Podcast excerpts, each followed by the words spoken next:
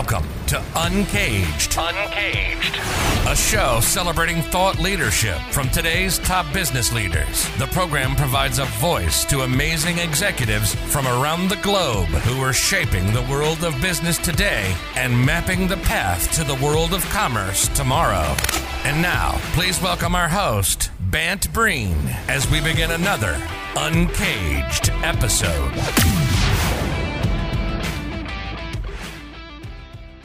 Today we are speaking with Kenneth Arthur. Hey Kenneth, how you doing? How you doing, Bant? Great to be on the show. Yeah, it's great to have you. Kenneth is speaking to us today from Ireland, and we'll talk a little bit about what's happening in Ireland in a second.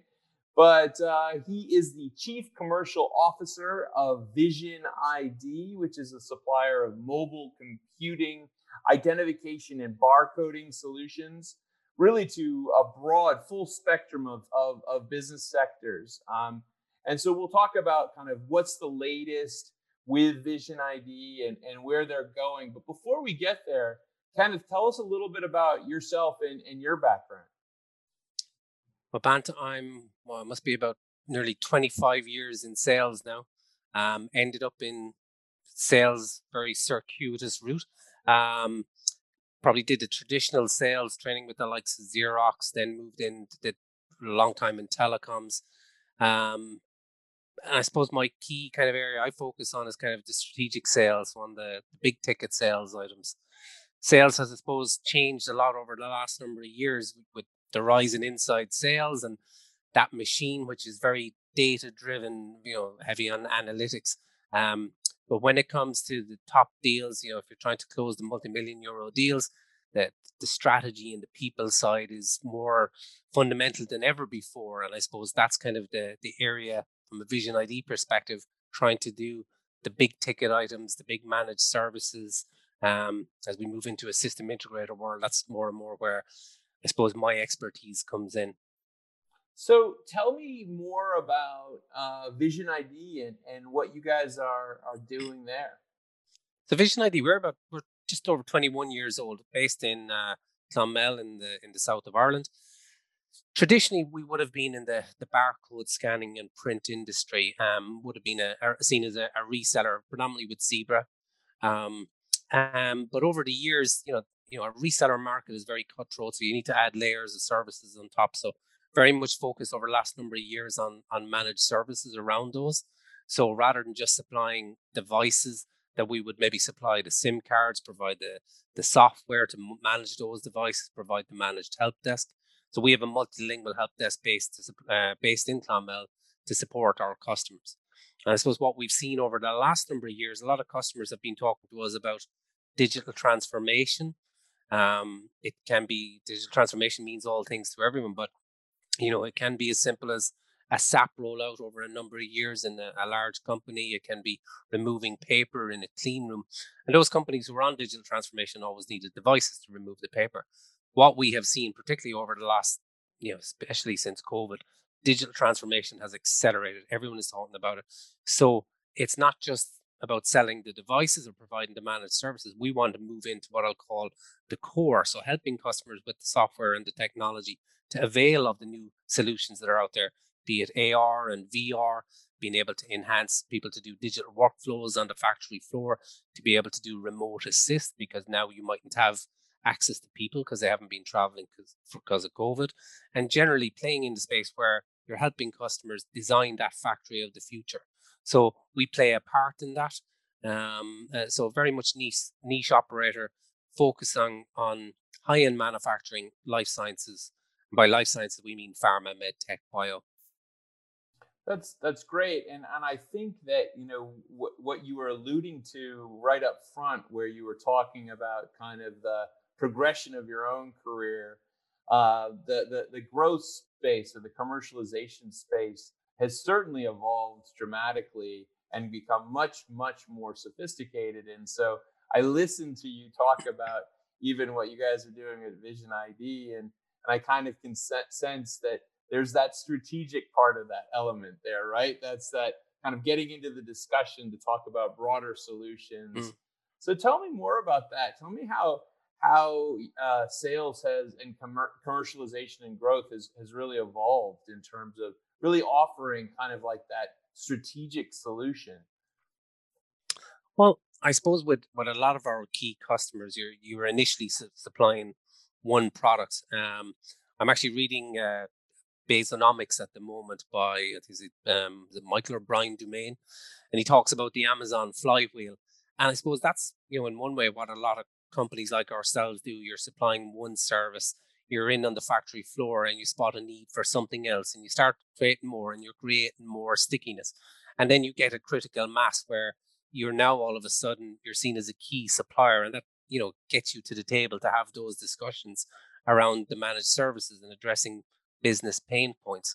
So for us, you know, it's very you know very much kind of starting off small and as i said adding more and more services um, and when you become a critical player, you know, from a, a spend with companies, you're automatically getting more visibility. So, you know, we would be dealing with the, the line engineers, the IT directors, and you're working up to VP level. So, and as you're going up because of your critical mass, those people tend to have a wider span of control.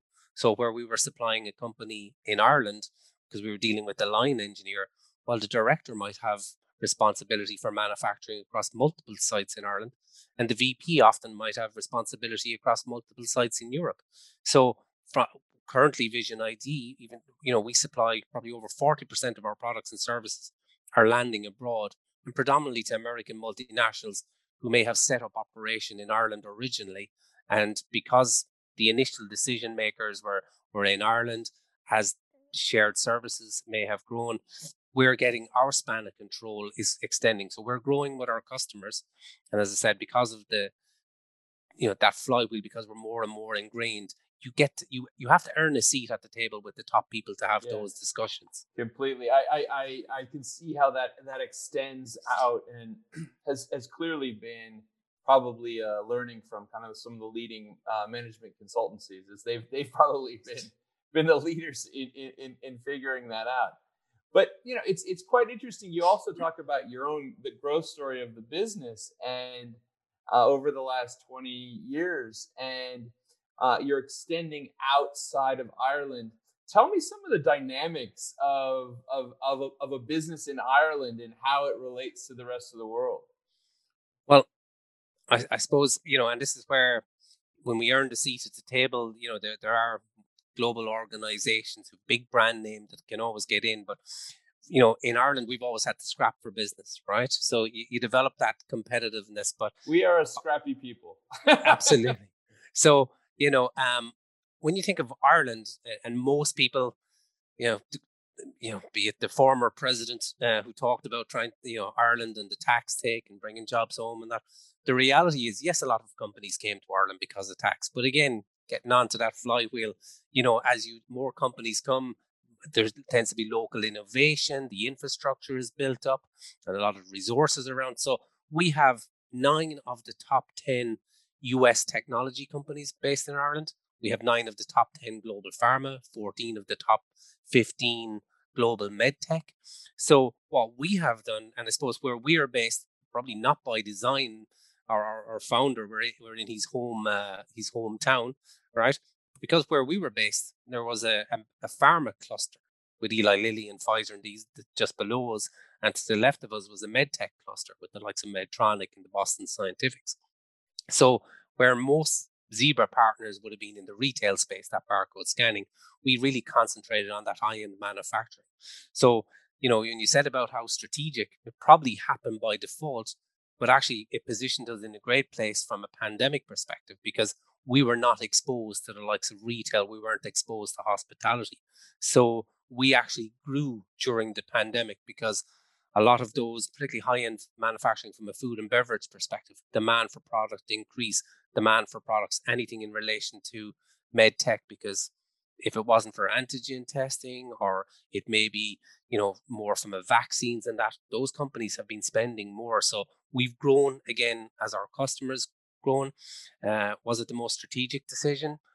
Yeah, I suppose you need to be in the right place at the right time. Now we further capitalized on that by, you know, I think back March 12th when the world stopped. You know, we we saw ourselves business drop off a cliff. Now, when I say business, I mean I mean engagement, you know, in terms of the, the invoices and quotes, that sort of business dropped off by 40% overnight. Literally just wow. dropped off. Yeah. So tell me a little bit more about that journey. I mean, it, has been been quite a quite a quite a roller coaster that we've yeah. all been on, and um, I'm hoping that everyone obviously is okay with with you and your your your loved ones. But but tell me more on the business side on how things evolved from from February onwards. So we actually uh, last year we had probably our best Q1, um, and then we had the we saw what was happening internationally. I I, I don't know that we realized the full extent of it. I was uh, myself and all my extended family. We were going to Disneyland. I think it was the twentieth of March in Florida. Um, so there was a lot of panic in, in the personal life back then. But anyway, um, on March the 12th, which was the kind of government announcement here that the country was shutting down, literally the phone stopped, emails stopped because business were trying to adapt and find how they could work from home. Now we would have a lot of people kind of on the road, um, so we wanted to make sure so so it was able for easy for us to get you know increase our bandwidth to be able to increase some of our laptops and IT equipment to cope. Our big challenge was making sure the phone systems or help desk operators could work from home, especially for for the multilingual. So you know we were quickly up to speed. Um, but after a couple of weeks, what we noticed was the volume was down, but the value from those was actually increasing. So when I saw a drop of 40% in volume of activity, the actual volume initially drop in business was probably closer to say maybe only about 20% because maybe there had been projects that were, that were there from the start of the year. And as the year went on, we started innovating around the problem, uh, product called SureTrace ID for contact tracing and um, social distancing in the workplace. Uh, we thought about that probably in April. We, based on ultra wideband technology, which is something we do, uh, you know, derivative of RFID, engaged with customers in May, ran pilots in June, and were launched in July. Um, and that was a great success for us. And what that enabled us was to have conversations with customers about how we could support them. So, you know, the business stops, we still have jobs to keep, you have livelihoods, but you can't be ringing up customers talking about barcode scanners and managed services, where really you're trying to ring them up to support them and see well, how can you help them keep afloat. Um, so tell me a little bit. So, so is what's the product name is SureTrace? SureTrace ID. Okay, SureTrace ID. And tell me more on how. I mean, the, the, the amazing thing when I listen to that story is is really kind of I think something I've seen as the telltale characteristic of the companies that have succeeded and grown and the companies that have really struggled, which is when presented with the crisis, there were companies that kind of like retreated, locked themselves away, and others that innovated aggressively, almost like what I call kind of war wartime innovation, right? Where mm you you had to come up with a new model. It sounds like that's really what happened in your case, and that and you, I mean, the idea that you were able to turn around a product and, and launch it in just a matter of months is is excellent. Tell me more about that story. Yeah, so I, I, you hear this word about pivoting, and I suppose it's very hard for companies. It's easy to say you pivot, but we actually kind of felt no, let's stick within the core. So we are experts in RFID. We've been playing around with that technology for 10 years. So ultra wideband beaconing sensors, we kind of felt here, there's something here in sensing. So uh, we worked, we looked for various hardware. Um, we found some, uh, we, we talked to various manufacturers. Um, I don't have a, one of the lanyards here now beside me, but bring the idea here is when you bring the two lanyards within two meters, which was the recommended social distancing, they would automatically vibrate or alert. So the users would automatically go, all right, I've broken the two meters. But what we also did was we that signal, that interaction was captured on the lanyard. And when you pass through a gateway, um, it would automatically upload the information. When people say ultra wideband and technology, I say, look, simplest example is if you have a, a toll tag on your car, um, when you're passing at the toll bridge, there's a reader up and it picks it up. And that was similar to what the ultra wideband was doing. So the interaction, if you broke the two meters, the interaction would be captured. Then it was uploaded um, to the, uh, to, we had a hosted um, solutions. We developed the software. Um, and then that would provide a digital contact tracing log. So every employee all of a sudden felt safe because they knew what two meters was, the boundary. But then all those interactions were captured. So companies like BioMarin uh, in Ireland, they were able to keep their businesses operational. They didn't shut down. They can't shut down. They didn't stop their products because they knew they were able to keep workers safe. So workers were safe. Companies kept in production. And actually, our largest um, deployment of Sure Trace ID is in San Francisco, um, where um, I think we've nearly 2,000 uh, people are using Sure Trace ID for that reason to protect in, in the workplace, keep operations going. Um, and yeah, we, we went aggressively after it. Now, it had a good, it had a strong impact on the bottom line, but probably more important than that, it kept us relevant with our customer base. It was a key differentiator. Was a lot of, we were able to generate publicity. So we never needed to talk about our core services, but because we were relevant in the news and things like that, we were still picking up the orders and getting the business. So there was a pull through effect. But we also then, you know, kind of head mounted displays. We very quickly saw some of the companies in Ireland, you know, the medtech, they couldn't get engineers in from places like Italy. They couldn't get engineers in from Germany. So what did they do when they had a problem with the machine? Then they used head mounted technology so that you could do remote assist, remote eyes. Um, and again, there are products, solutions like RealWear. We've seen things like Microsoft HoloLens that enabled remote assist. And now that's leading to augmented reality, virtual reality. People now are used to using this technology. Can it enable digital workflows and so forth? So, again, getting to that kind of flywheel, you start off with something from an innovation perspective and you keep talking to customers and adding more onto it and, and, building layers around it. So, um, yeah, yeah, it was no I, I love that i love the evolution the rapid evolution that you guys went through how did it impact kind of like the day-to-day of how you guys uh, were working i think you mentioned up front to me that you were heavy users of microsoft teams but was everyone working remote how, did that function we had um so we have a an office staff well i'll say we have about 40 staff um I think we we we were we cut it down to three in the office. We kept the warehouse open because we would have been deemed an essential business because we supplied a health service in Ireland. So we were we were kept open from the doors, but everyone was at home. The rest of the people were at home using Teams, working in kids' bedrooms or closets or wherever you wanted to go. So you know we had everyone was working from home, and I, I suppose the great thing was initially it was kind of was all new and stressful for people, but people's work ethic didn't change. You know, people's work ethic doesn't change. So when they were working hard in the office, they were working equally hard at home. You know, so I think that more trust became apparent. This is, I was speaking to a lot of companies between employers and employees. That was one of the good things. So people are now happy to work from home. Although what we've seen now is that after 12 months, people are sick of working from home. They're craving the routine of the office. They're craving the collegiality of it. You know, um, it's okay if you have an office, a dedicated office space, or there's no kids at home, or there's no cat or dog barking around. But most people, a lot of people we see wanting to go back into the office to get into a routine. Now they might go back five yeah, days a week. They want to connect with people. I mean, yeah. we're we're human beings, and yeah. uh, we like to be be with each other. So, and I, I mean, I think probably, you know, in certain markets that's probably more true than others. Uh, we we have a big office in Spain, and we saw that uh, immediately when the the team was allowed to go back to the office, they all went right back to the office, and it was.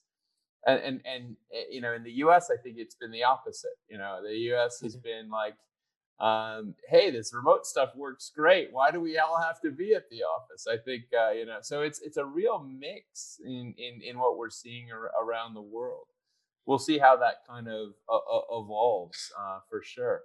But tell me a little bit on how you see see the space now that we're pushing into this post-pandemic era. Hopefully, I should knock on wood somewhere. Um, how do you see that impacting what you guys are, are thinking about on the commercial side at Vision ID? I mean, are there are there new products, new services that you guys are thinking about, or is it um, really kind of going back to the core? Um, I, I would when when you mention core, so we we'll never forget our core, right? Because that's what's there. But I suppose expanding the core. So when we think of devices and things like that, what I would always say is they're on the, the digital edge, right? So if you know, ultimately you need a software service running on it. What we are now seeing is that, you know, digital transformation is accelerating demand for new technology, um, particularly in, in that space. We talk about the, the life sciences and high, high value manufacturing. So we have seen more and more companies kind of accelerate those plans because, you know, they they want to make sure from a future perspective that there is no disruption. Maybe it means less people on the manufacturing floor. So we're seeing, you know, probably COVID has accelerated digital transformation plans probably by five years. So for us, um, using the technology, the new technologies that are there, but working with the customers around the, the software behind those, supplying software um, with those services, making sure you have your clear area of expertise and that mm-hmm. you can articulate that to customers. So it's very important. You know, we talk about digital transformation. As I said, what that means to one company, what it means to us can be very different. So we want to be able to quickly go, this is our view of the future factory. And you'll hear terms like digital transformation, industry 4.0, factory of the future. Well, we have a kind of a, a map where we show this is our view of what the factory floor looks like or future mm-hmm. factory floor. And this is the space we fit into. And these are the adjacencies around which we build services across it. So we're going to double down in that space, really go heavy on that. Um, but also very important to know your skill set and to be able to articulate that to the customers. It's vital for people. Yeah, I, I, I think that that really captures it, it, it quite well. I, I I remember that uh, you flagged the term of kind of, of, of being at the center of that real time society. So even on like the delivery side, I can see how not only just on the factory floor, but also kind of as it gets out to society, how how what you guys deliver will have an impact for sure. Yeah. Um, Kenneth, it's been amazing to talk to you today about uh, one of my favorite places in the world, which is Ireland, but also to talk about Vision ID and and everything that you guys are doing and that rapid um, digital transformation that we're seeing. Uh, I, I, think you're absolutely right. The, what I think about is 2020 is the year of it's like a watershed moment hmm. where um, all of I think my classic line is those one or two guys that are on every board in, in the world that basically say no to everything. Yeah. Basically, we're finally outvoted, yeah. and uh, everyone and everyone uh, embraced uh, the change. So thank you so much for telling us about all of these elements at Vision ID. If someone wanted to learn more about what you guys are up to, where where should they find you? VisionID.ie. Let's go straight to the website. Um, you know, we, we place a heavy emphasis on on content and adding new content to the website, so that is always evolving. Um, and can reach out to us via the, the chat feature on that or email into info at visionid.ie. But that's the first port to call where we um, where people can talk to us, and uh, yeah, we're we're more than happy to talk to everyone. Great. Well, listen, uh, thank you so much for being on Uncaged today. Uncaged is a program that provides a voice to amazing executives from around the globe who are shaping the world of business today and mapping the path to the commerce of tomorrow. We've been talking with Kenneth Arthur. Kenneth is the Chief Commercial Officer of Vision ID, and he's been telling me about all of the stuff that, that they're doing in the mobile computing, identification, and barcoding space, really helping design and, and put together the strategy for the, the factory of today, I would say. Let's not talk about the future, future. but today. And they're making it happen. So thank you so much for being on the show today, Kenneth. Thanks, Bant. Thanks for your time. Cheers.